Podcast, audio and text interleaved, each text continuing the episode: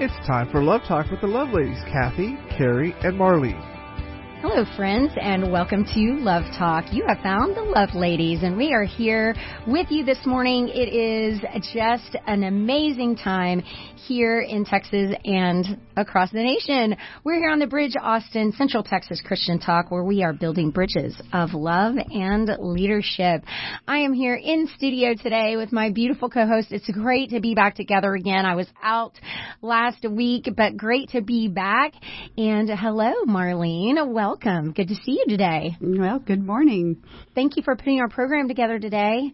Most welcome. I'm very excited about this program, and I think the audience is going to love it. It's Father's Day, so that's what we're discussing mm-hmm. today. And good morning, Kathy Brock. How are you today?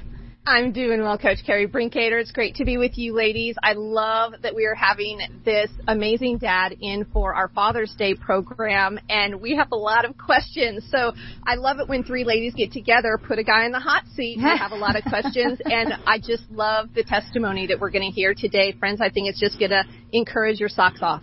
Absolutely, absolutely. Well, Kathy and Marlene, you guys um, obviously took the reins last week and um, had a phenomenal program about turning the hearts of the fathers to the children. What a great program it was. Thank you. Yeah. I like that. awesome. awesome. You know, Coach Carrie, while you were out having fun, we were in studio having more fun. I know. Doing this Father's Day program. I, I love it. Oh, it was such a great program and um you know, I we definitely now it's kind of a, a really new time with Love Talk Radio because the gal who started Love Talk over 38 years ago, Mrs. Evelyn Davison, um, she passed away and she's no longer with us, but boy, we are having so much fun just stepping into the legacy that she has built in Central Texas Christian Talk Radio and just, uh, you know, bringing Jesus across the airwaves and having three gals and all their amazing guests just have fun talking about love walking and love talking with Jesus in the times that he has placed us in. And I do want to make a very special invitation to all of our listening friends who have been listening some for the past 38 years mm-hmm. with Mrs. Evelyn Davison and some that, you know, maybe you've joined us in the last few years um, but on Sunday, excuse me, on Saturday, July the 1st, there is going to be a memorial service at First Baptist Church in Pflugerville, and it's actually First Baptist Church Pflugerville uh, at 2 p.m. And the family just wants to extend a welcome invitation to anyone who would want to come to that memorial service to honor Mrs. Evelyn Davison. You know, Miss Evelyn, the last time I saw her, the first thing she said to me was, Carrie, I'm so ready to see Jesus. And so I'm so thankful that Miss Evelyn is with Jesus. She's so yes. ready. Um, well over 90 years old. Um, and she just set a path for us, Kathy and Marlene, that is unparalleled. What a mentor. Yes. She lived and breathed scripture. She lived and breathed Jesus. As soon as you walked into a room with Miss Evelyn, you felt the spirit of the Lord around you. There was just joy. There, it, mm-hmm. I, I cannot explain it. Every single time I walked into studio with Miss Evelyn, it, it was just sheer joy. And um, she brought everything back to the Lord, everything back to Scripture. And although our earthly selves obviously um, miss Miss Evelyn. I'm so thankful for the kingdom and that she's with her creator. Yeah, I, I agree. I Miss Evelyn, she had an acrostic for joy, J O Y, is Jesus over you. And I mean, I, I think that is just right. She walked out her life with Jesus, says her eyes on him, and um, and then she had a second acrostic that she shared for Joy is Jesus, others, you. And one of the things that I just loved so much about her is she enjoyed people and mm-hmm. she just wanted people to know Jesus. And she had a way of sharing these really deep kingdom truths in the most simple, memorable ways. And she would always tell me, now, Kathy, you hold on to that rope of hope, that rope of hope. You just hold on to him. That's Jesus, your rope of hope. Mm-hmm. And I think mm-hmm. she just held on to Jesus throughout her life, just overcoming some incredible challenges with a, um, a speaking disorder that the Lord got her through only to open doors for her to walk through to speak to presidents and governors and thousands of people in conferences across the nation and uh, on this radio program across the airwaves. Uh, and I just think it's just amazing what the Lord does when we just keep our eyes on Him. We keep a willing heart and we just step into the, the, the position that He has planned for us. And Evelyn was just the most amazing example of a, a, a, woman who said yes each and every day to Jesus. Mm-hmm. Absolutely. Absolutely. Well, we're going to miss her, but I'm so thankful for what she left us and what she left um, our listening friends. So, yes. well, we will have more about Miss Evelyn in the in the programs to come, but today, let's turn our hearts to um, our program. Now, Marlene, let's do a little recap of last week's program because that was kind of part one of turning the hearts of the fathers to the children. And you talked a great deal about God adopting us into his family. Absolutely. You know, the the amazing thing about God is his heart is already tor- turned toward his children. That's mm-hmm. us. Mm. And then he says, and the children to the fathers. The children would turn their hearts to the fathers. Mm. So, so really, the very first step is realizing and recognizing the fact that God has already adopted us into his family. Yeah. And our job is to turn our hearts toward him and then repeat that in our own families. So that's that's what this Father's Day program is all about. Mm. And I'd like to read uh, 1 John 3 1, which says, See what the love the Father has given us, that we should be called children of God. And that is who we are. Oh my gosh. Isn't that neat? Mm-hmm. mm-hmm. I'm not sure neat is a very spiritual word, but, but it's neat. That's deep. uh, and then also in Galatians 4 4 through 7, God sent his Son, born of a woman, born under the law, to redeem those under the law, that we might receive adoption to sonship, because we are his sons. God sent the Spirit of the Son into our hearts, the Spirit who calls Abba, Father. So we are no longer slaves, but God's children. Since we are His child, God has made us also an heir. Mm. So we're not just, you know, kind of uh, the wallpaper in the room. Mm-hmm. God has made us sons and heirs. Mm-hmm.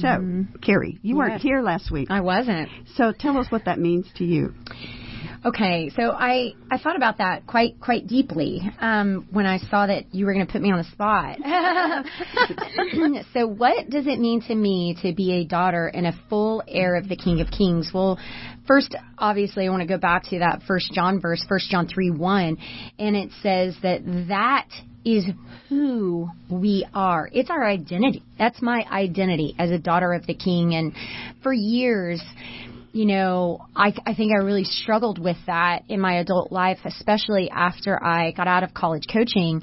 I still would enter, you know, at some point in a conversation, find a way to be like, oh, well, you know, I was a college basketball coach. Like, like that identified who I was, right?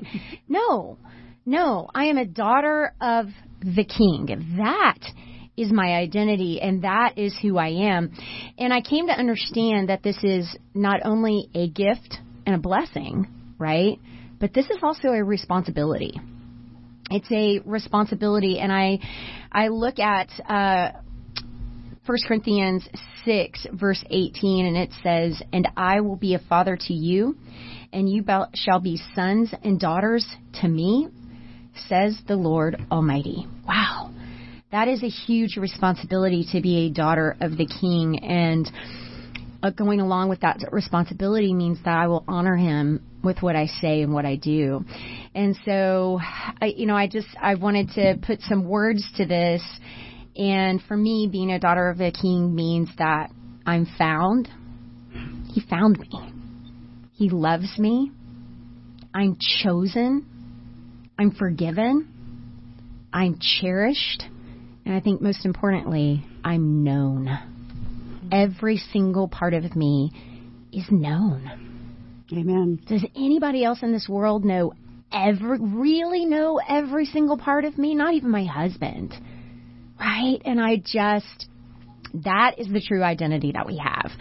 So thank you for asking me that because I really um I'm so passionate about that being my identity now that nothing else defines me. But being a daughter of the king really defines me. Everything else is just a, a little part of who i am. This is my true identity. You, you know and i think you talked about being known and we, i go back to the, the the verse in the old testament about hagar oh, that gosh, god yeah. sees her. Yes you know this uh, this downtrodden woman god sees her and he knows her. And mm-hmm. and that is amazing. What do, what do our children cry out for today? That they are seen, seen. Mm-hmm. that they are known. Mm-hmm. and that they are loved. And that's what god does. Yeah. So kathy what was your takeaway Oh my goodness, from last week, just one. I have to choose just one. That's crazy, Marlene. yes, because you we're running out of time. okay. I would say this God does not do anything halfway. And I, Mm. I say this because uh, so I, I'm adopted. My um, stepdad, he adopted me, and he adopted me fully, not just on paper, um, not just for um, you know financially to say, okay, I'm taking care of this one, but he adopted me with his whole heart. Mm. He did not do it halfway. God, and just like God, God does not do things halfway. That when He adopts us, He adopts us all the way. He doesn't just take us into His family and say, okay, well, here are my children, but you're the slave in my household. No, He mm. doesn't do that. We are not, we are not brought into or, or, or purchased into His household as slaves. We are purchased into His household with the blood of Christ as his children, completely co-heirs with Christ. I just, that just blows me away and that God has such compassion on us that he would, he would just reach down and pull us up out of the muck and mire and wash us clean and uh, just make us his delight. It's nothing halfway with God. And, and so I just love it. And, you know, I love Marlene, that you referenced this scripture in uh, Galatians 4, and it says that the Spirit within us cries out, Abba Father. That so not only did He purchase us and redeem us and clean us and make us co-heirs with Christ, but that He placed His Holy Spirit in us that we're able to just love the way that he loves, know truth the way that he knows truth, and cry out to him, Abba, Father. It just, it, it is amazing to me the, the love and the grace and the mercy that our Father pours mm. out on us. Well, the thing is that Abba, Father has really two meanings. One, it's a it's a term of endearment, Abba, um, mm-hmm. but it's also a term of obedience and, and mm-hmm. that you honor him as the Lord. Mm. And the other thing is that it's exactly the same term that Jesus cried out to his Father in his darkest hour at the mm-hmm. at the Garden of Gethsemane. So, mm-hmm. you know, you were talking about God. You're not um, a slave. You're not Cinderella in the house. Right. you are goodness. a full heir, and you can you have the ability to cry out to Abba, Father. Yeah. Mm. So we are fast losing our first segment. I so know. I want to get us. Um, Carrie, would you mind reading the two verses um, that we want to focus on today? Absolutely. Our key verses Malachi 4, verses 5 and 6. Behold, I will send you Elijah, the prophet, before the coming of the great and terrible day of the Lord. He will turn the hearts of the fathers back to their children, and the hearts of the children to their fathers, so that I will not come and strike the land with complete destruction. And then Luke 1, verses 13 through 17. But the angel said to him, Do not be afraid, Zechariah, for your prayer has been heard, and your wife Elizabeth will bear you a son, and you shall name him John. And you will have joy and gladness, and many will rejoice over his birth. For he will be the he will be great in the sight of the Lord, and he will drink no wine or liquor. And he will be filled with the Holy Spirit while still in his mother's womb. And he will turn many of the sons of Israel back to the Lord their God. And it is he who will go as a forerunner before him in the spirit and power of Elijah, to turn the hearts of the fathers back to their children, and the disobedient to the attitude of the righteous, to make ready a people prepared for the Lord.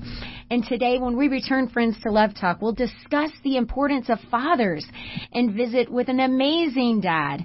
And he's got a lot of wisdom to share with us, friends. You don't want to miss this. We'll be back with our special guest, Patrick, Patrick Blunt, when we return to Love Talk right after this. Hello, friends, and welcome back to Love Talk. You're listening here on The Bridge Austin, today's Christian Talk Radio, 101.1 FM, 1120 AM. You know, I was really remiss. I didn't even introduce myself in the first segment. I'm Coach Carrie Brinkater. um, so, yeah, this loud voice here, Coach Carrie Brinkater. Great to have you with us. And of course, I'm in studio with my amazing co-hosts, Kathy Enderbrock and Marlene McMichael. And happy Father's Day to all of our fathers out there. All right, Marlene, you have brought us a longtime friend of yours um, and a very special guest today, Patrick Blunt. Let's hear all about him. All right.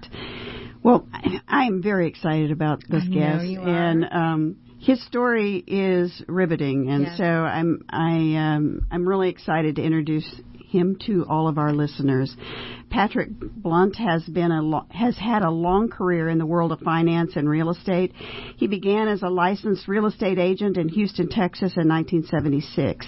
He soon transitioned to a focus on the loan industry, and in all, he has been involved in billions of dollars of real estate and real estate debt transactions to include deals in every state in the U.S., as well as Canada, Mexico, the Caribbean, Spain, Italy, and uh, Germany. Currently, Patrick is also the director of finance for LifeSurge, and we're all a little bit familiar with LifeSurge Yes. because we had an event here in Aus- uh, Austin area, a, which is a one-day gathering that incorporates worship and stories of faith and teaching to give Christians tools for financial freedom. The organization's stated mission is to inspire, transform, and equip people to surge their lives God's way. Patrick spent much of his life with a strong dislike for the church. With plenty of money and success, he often lived in what he self describes as the fast lane, which eventually led to personal and financial disaster. And I think financial disaster a couple of different times, right, Patrick? Yeah, I'm good at uh, that. That's right. And and it was his wife's persistence to find a church and his love for his family which eventually led Patrick to encounter with God in 1999 at the age of 46. And in very short order his entire family followed suit and their life purpose became serving the Lord Jesus. Patrick and his beautiful wife Vicky have been married for over 40 years and now have two sons and four grandchildren. In June of 2000, Patrick and Vicky's middle son, 17-year-old Tyler, died in a rodeo accident, and this horrific life-changing event led Patrick to form and operate the Tyler Blunt Memorial Foundation for 15 years. So welcome to Love Talk, Patrick. Thank you. so, tell us a little bit about what Patrick is up to today in in uh, your professional career as well as um, I know you're got some other things going on as well. Yeah, I'm, I've seemed to stay busy. Uh, I've been uh, with you know with, with raising funds for capital for Life Surge, and so that's really been exciting to go to the events and uh, really get re-energized. And so it's it's nice to get to do that. Um, I'm going to be 70 this August, and I don't see retirement anywhere in the future, so I'm having fun. Good, excellent. Can you, Patrick, can you share, you know, your testimony is incredible. You found the Lord in 1999. And then in 2000, your son tragically passed away. And I think for me, when I read that as a new Christian, I might have had quite a few um, ah, questions for the Lord at that at that moment. But can you share what initially drew you to God and how you came to know Jesus? Um, yeah, well, um, we uh, shortly after Vicki and I got married, uh, her mother was killed in a house fire. Mm. We lived in a small town in Mississippi, and I'd really never known anyone that had had that close that had, had died. And I saw the, the church, uh, her their church. Thousands of people came by the house. They came by the funeral home for days, and lifted this family. And um, I'd never seen anything like it my, without church in my life, uh, or knowing people really close that died. And so, um, maybe grandparents, but, um, uh, two years later, dad died. The same thing happened. Just, just unbelievable how these, how, uh, they carried this family. And so I thought, maybe I need, uh, a church or a Lord like, uh, insurance policy. If something happened to me, uh, that they take that my family would be taken care of or looked after. Mm. Never did I ever think for one second I needed Jesus Christ in my life. Uh, I was in control of my life, as haphazard as it could be, but I was in, I felt in control of it. And I and I didn't see anything wrong with that. And and you know you find you hear a lot of stories about people who find Christ when at the depths of their despair or when something bad happens. But it didn't happen that way with me. It happened where I've got three teenage sons. They're kind of being wild. And I think, boy, I did a good job of tra- training them right. They just watched me. Mm. And I, I really felt like there's got to be more to this.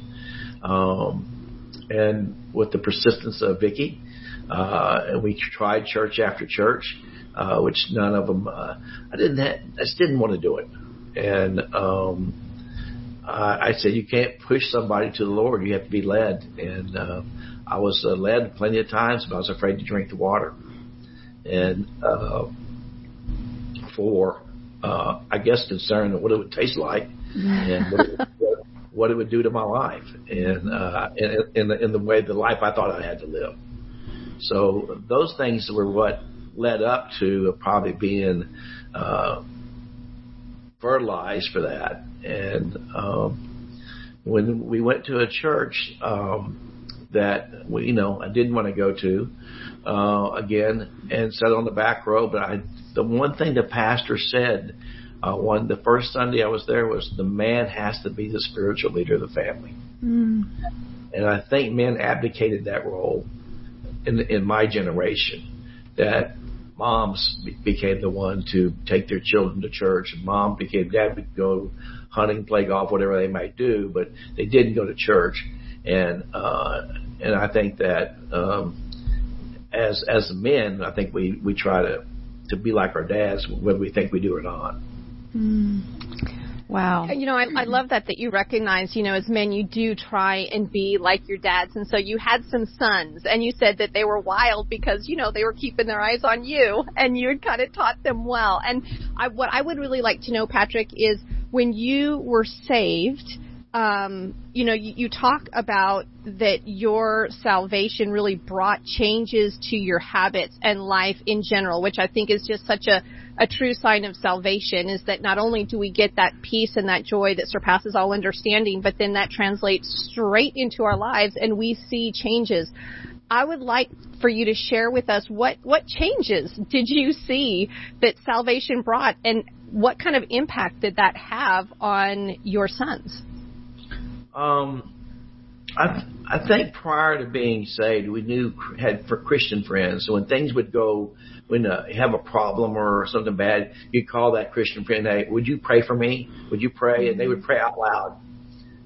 And I didn't know how to do that. I, I didn't feel comfortable with that. I didn't feel qualified to do that. And the thing that started to change for me almost immediately was to be able to say a prayer, even if it was just a prayer over a meal, say a prayer in front of my children because they hadn't heard that. They hadn't seen me do that. And, uh, and then go from a prayer or a meal to your child to actually saying a prayer with your child or for your child, uh, or for your family or for someone else. Um, those things I didn't know how to do. I knew how to speak in public, but I didn't know how to speak about my faith in private, much less public.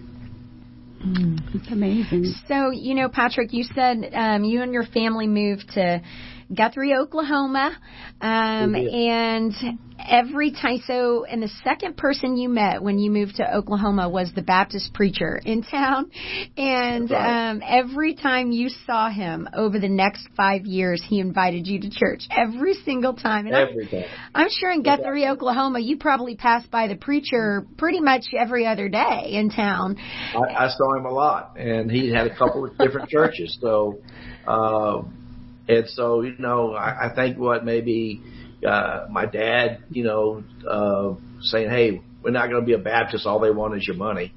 we're not going to be this. All they want is your money. We don't have we don't have any of that. So we we just didn't do it. And and not that my dad was a, a bad guy. He wasn't at all. He just that wasn't. He was raised in a in a Baptist family, and I guess whatever happened, I don't know. But he it wasn't it wasn't even a, up for discussion. Mm-hmm. And so we just you know a generational do it again. And um, so what the pastor did though, he kept you know kept inviting me and didn't give up. And I asked Vicky, I said, does he get a commission? and I, I said, so what's the big? Why does he care? And uh, and so I did go, finally go, and I did sit on the back row, and, and he and he did. He did, you know, talk about being a spiritual leader, but also this this particular church invited testimony. And when I saw uh, other men give up and give a testimony of what Jesus Christ had done in their lives, for me it's like, wow, if he can do that, if that can happen to him, I could probably do that too. And so we moved up a couple rows, and I even got to where I, I lip synced the songs a couple of weeks, uh, you know, before I could do that. And so uh, we were pretty close to the front row when the Sunday I got up and they they called an altar call, and and I grabbed Vicky's hand and we walked forward.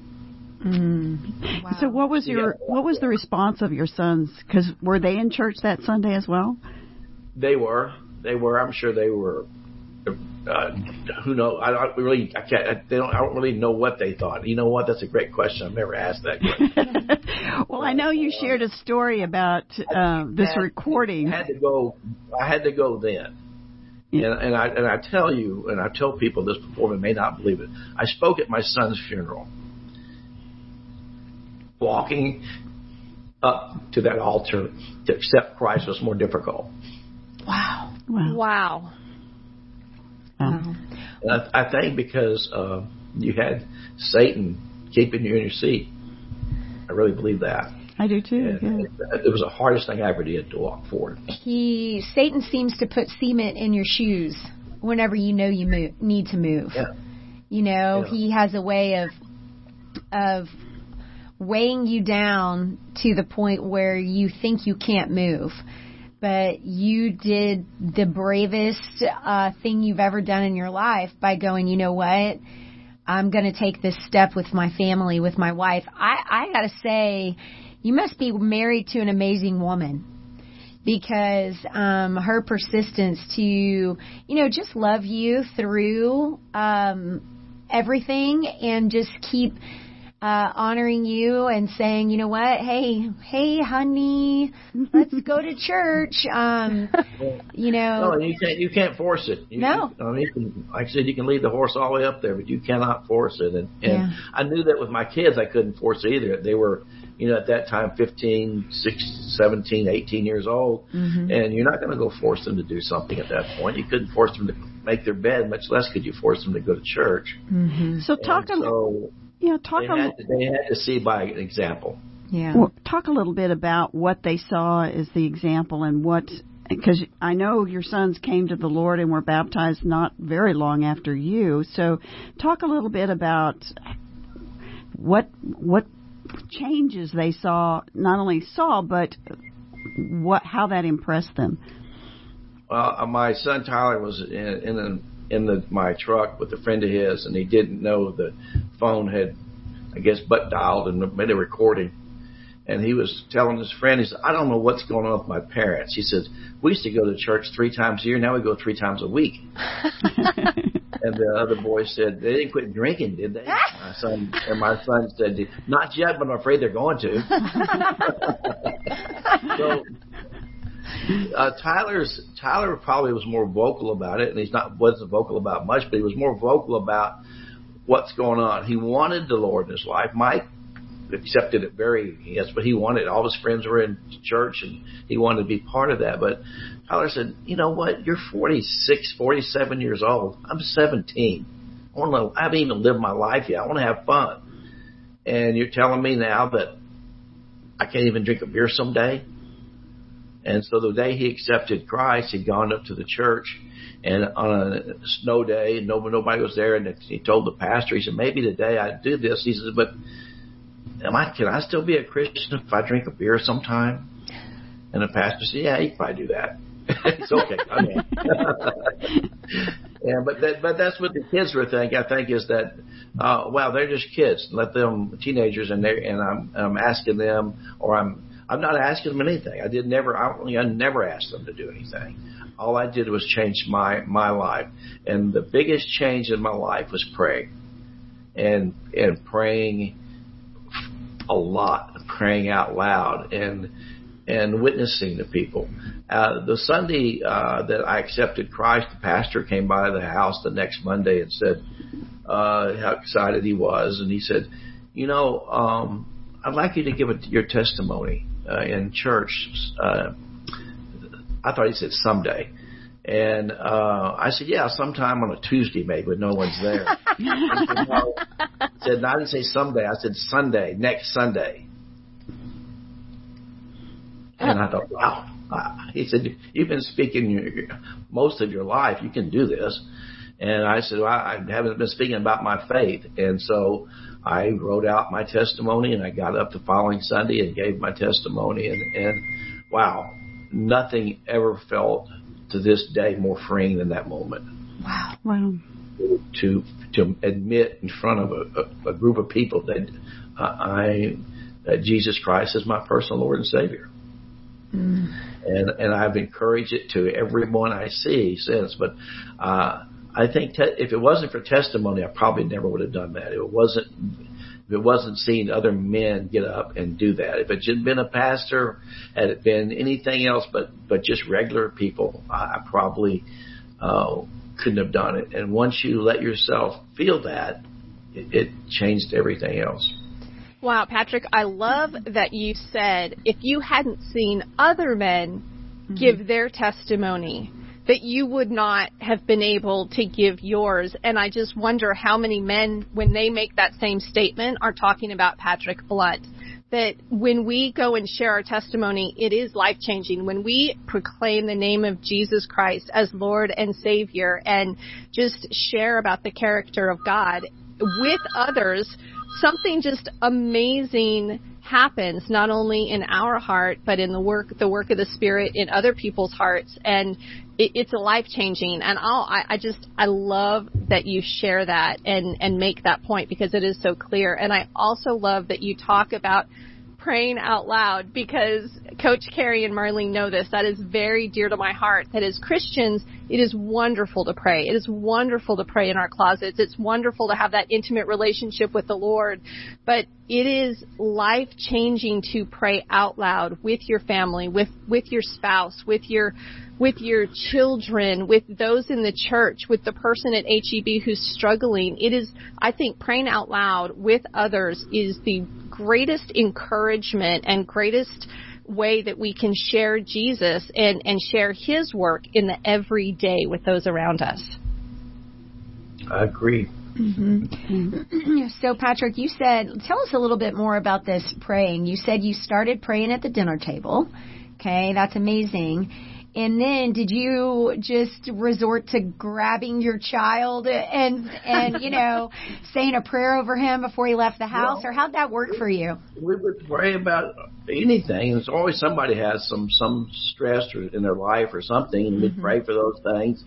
And we'd pray to we'd just pray to give thanks, mm-hmm. not always to ask for something. That's what I I'd heard someone say one one church one time is that they only is that if you, you want to be happy with your prayers, uh, pray for uh, just give thanks, and you'll be happy with the result of your, your prayer. Mm-hmm. If you want ask for something, you're not going to may not get what you ask for. But uh, I I've, I really started working toward that. But um, I would pray with him, and then of course Tyler uh, was a rodeo guy, so gave me lots of opportunity to pray for him. eh, You know, at times, and he wasn't a fearless rodeo guy. He was a guy that you know had some fears and things. So we we prayed about those things. We prayed about.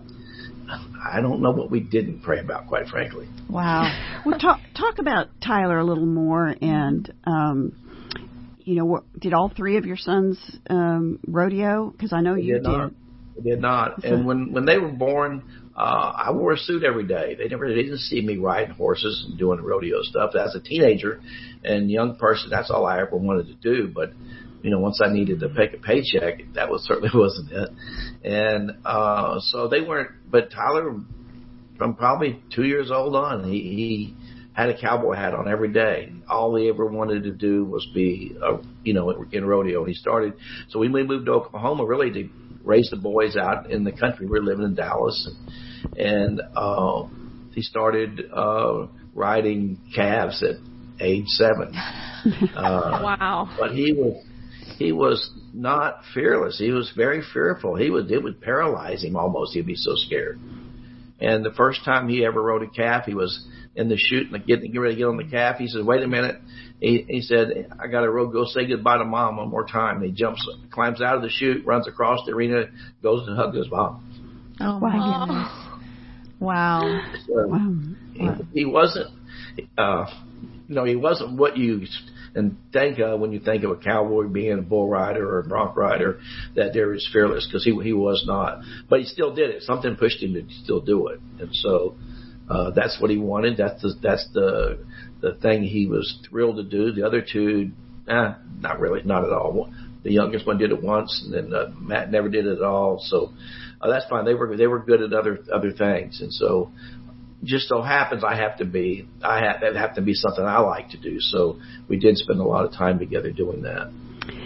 Talk a little bit about that day and and the impact um, his death has uh, had um, Okay. on because I I think once you told me that uh, Tyler has brought more people to the Lord in his death. Well, he, he did. So that the the day, this last day he was alive, um, it was the last day of the rodeo season. He was in the high school finals, and you know all the they were you had to be in the top ten to get there, and and he'd been to a rodeo school the month before, and and said he thought maybe the bronc ride wasn't it for him. They they kind of going to do something different, and um, on the way home from the rodeo, on the way we pulled up to the rodeo school, he said, uh, wow, this is at Deke Latham Memorial Arena. He said, I'd love to have name, my name on an arena. That's cool. I said, well, you don't want memorial by it.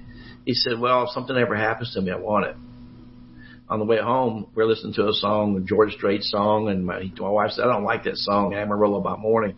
And he says, my favorite song. He said, matter of fact, I want it played at my funeral. Wow. me. And I don't want an open casket. I mean, here he is, 17 who talks like that, you know. And so the last day of the of the rodeo, um, we he was really nervous, and we went back and we prayed over the horse. We found the horse he was going to ride that night, the bucking horse, and we prayed over it and I asked God to take away his fear and to um, just help him relax and be safe and we'll you know, get through this. And he immediately became uh, quiet and, and uh, but re, uh, relaxed and had fun with his friends and talking and, and which is not a big Tyler thing to do. And so we were getting on the he was getting on the horse in the bucking chute. I'm on the front of the chute helping him. He looks at me and said, "Don't worry, Dad. God will take care of you." Wow. wow. That was the last words he spoke. And had we not gone forward that day in church to accept Christ, those words wouldn't have come out of his mouth. Amen. And those words have kept us uh, lifted for 23 years now. And and those words have and that have become part of my testimony, and that and it, and I said Tyler has brought more people to Christ through his death than he probably ever would have had in his life. Wow. So Patrick, I want to get this timeline right. So you're saying that that Tyler accepted Christ that same day in church and that on during the course of the day, he told you what song he wanted at his funeral. That when he saw his name, that having the word memorial after it, that that was what he wanted, and that the last words he spoke to you were that "Don't worry, Dad. That uh, that that God will take care of me." I mean, that that all happened in the same day.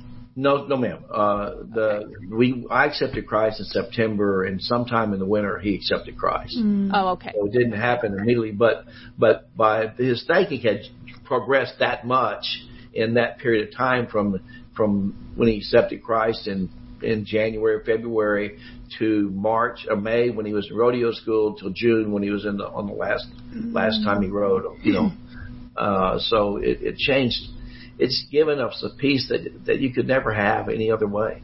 Wow.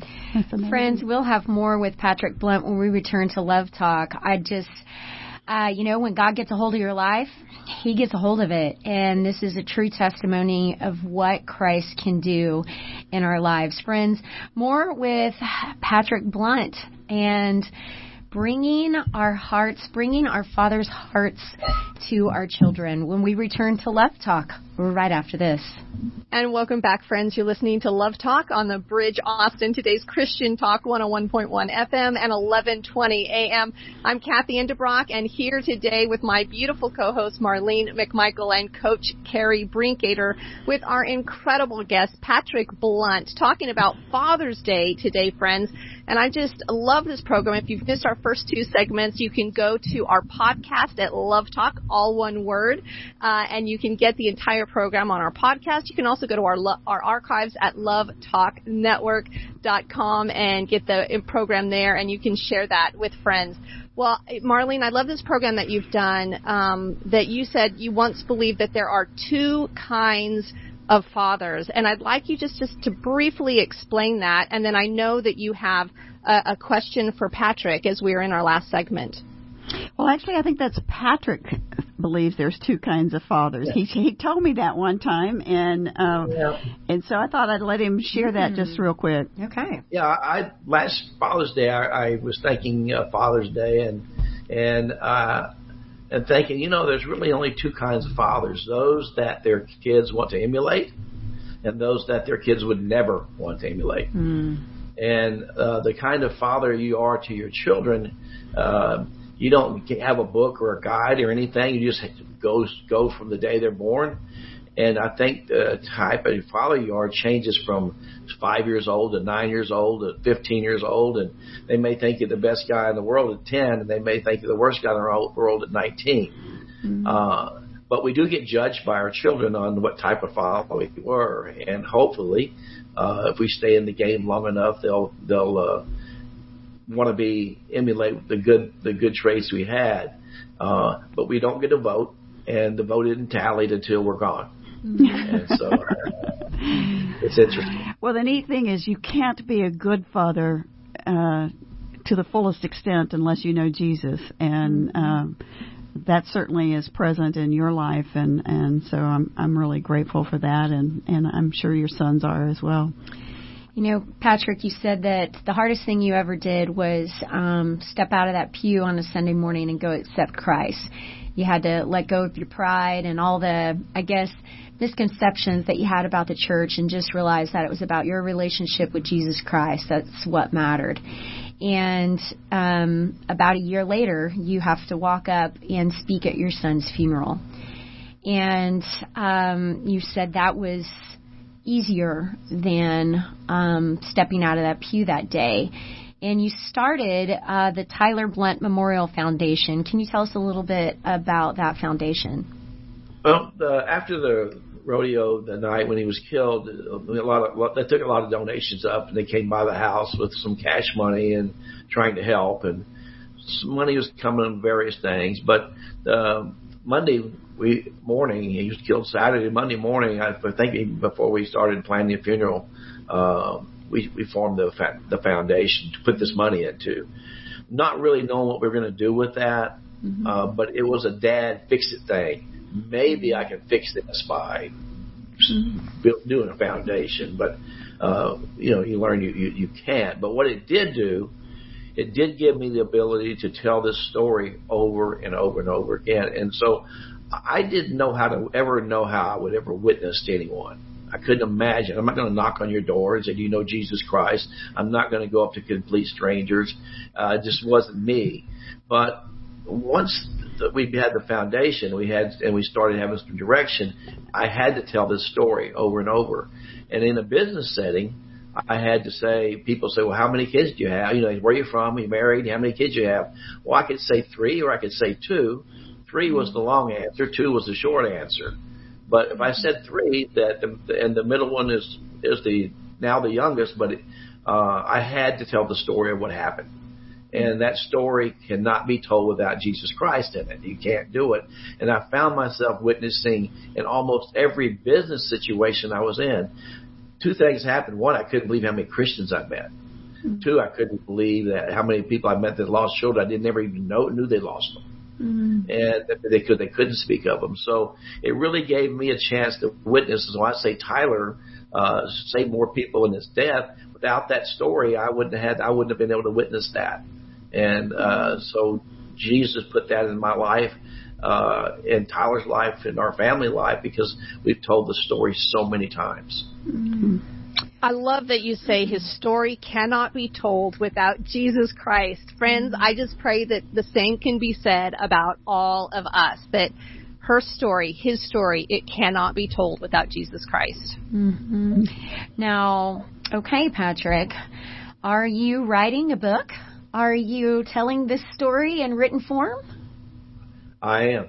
And I, I uh, have been encouraged for a long time, and I, I've written a lot of single page, maybe two page uh, stories about usually around Tyler's birthday or anniversary of his death. I'll publish some, post something, and I get tremendous feedback from it from people saying that it helped them through what it, whatever period I was in. Mm-hmm. Uh, the tears still come after 23 years. They mm-hmm. mean different things uh, mm-hmm. at different times. Uh, the, the, what Jesus Christ in your life doesn't change, but that does change in, in that. So I've been encouraged by many people to to write a book. Um, I looked at my driver's license and the age, and I thought, you know, I probably better get this going. and,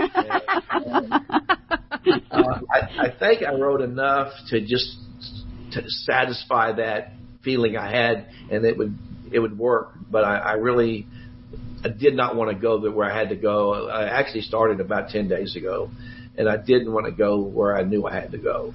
Mm. And uh, it was everything I thought and more difficult than I ever dreamed mm. to go through the the re- writing and retelling, uh, really of, of that night and that and that day and the, of the next days. But mm-hmm. uh, I'm it's it's coming together nicely. Um, I wanted to. I thought I could be through in ten days. Uh, that's me, uh, but it's going to take a lot longer. but I am I am interviewing my sons next week, both about what that would happen to them in that, which I've never done before. I've never talked to them about. This. Oh, that wow. one will be interesting. We'll have to say a prayer and, about that one. Mm-hmm. And yeah. Vicki has written. Uh, every every uh, Christmas Eve she writes a, a letter and puts it in a stocking. Oh my goodness! I've, and I've never read one, mm. so I'm really excited. I'm I'm looking forward to reading what she wrote and what happened in her life as well, because you think you're there and trying to help other people as a father. You think you're the, going to be the leader. You think you're going to be the provide safety for people for your kids, but you know I couldn't and I couldn't for Tyler, and I couldn't for my other sons. I couldn't do anything other than try to save myself, and so it took years to get to the point that um, uh, I recognized where I, that I wasn't there where I nearly needed to be. Um, mm. However, I was part of the. I did get the arena built. I did all those things, the things that were easy compared to talking on a personal level, and certainly on a spiritual level. So you have an arena in your son's name. Yes. Excellent. That's wonderful. Wow. Yep. Wow. He got what he asked for. Yeah, you did. Mm-hmm. So, do you have a title for this book? Uh, yes, I do. Uh, Tears for Ink. Tears for Ink. Okay. So I'm I'm certain that we all want a copy when when it's finished. Absolutely. And we yes. maybe get you back on the air then. Yeah, I uh, there there's lots of. Uh, I know we don't use ink today, but the tears are what write are writing the book. I promise. Mm-hmm. Mm. You know, I'm just struck by so many things with you, Patrick, and I think you know, a couple of things that you've said really hit home as far as Father's Day is you know is concerned you know you use the term it, this was a dad fix it thing i think we've seen all that from i've seen that from my dad and my husband for sure trying to to fix things um and you know you also mentioned the testimonies, and I got to go back to that the testimonies from men. And this is not a question that we had necessarily in our in our questions for you today, but how important, Patrick, is it for men to be in community with other Christian men? How, how I mean, that has been pivotal in your life. No question. Yeah. You know, I didn't have it for 46 years. Yeah. I did not have that, you know, there. And the men I met in, uh, and they don't, they weren't necessarily, you know, when, at my funeral, at Tyler's funeral, I'm sorry, uh, a friend of mine that grew up in the Catholic Church, he says, how many pastors are in your church? These eight different men spoke at this funeral. And I said, none of those guys are pastors. Mm. Wow. And and I said, he said, I'm in the wrong, I've been in the wrong religion. He said, he said, I did not. And he said, I, I cannot, I don't know the Lord like these people know the Lord. Wow. And um, and so that was that was the most powerful thing I think I've ever heard is that these just regular people, regular men, are up there telling their take on Jesus Christ and why you need your life. And without that, how many children are never going to step there? Mm-hmm. I mean, my dad sort of didn't make me avoid church, but he taught me how to avoid it. Mm-hmm. And his dad probably taught him the same thing. Mm-hmm. And so that breaking that generational sin of, you know, it's not going to be that way this generation. And so my my children know one thing about me. They know I'm a I'm I'm a Christian, and they know I believe in Jesus Christ. No matter how I act or what I do, they know that. Wow. So tell us, uh, because we're running out of time. Wrap up real quick. What is Father's Day, and why is it critical that the hearts of the fathers turn toward the children? Mm uh, you, you've got to, you know, like you said, Jesus already loves us, and and, and we just got to, and if we can believe that, we can love Him back, and I think that's what it takes for your children.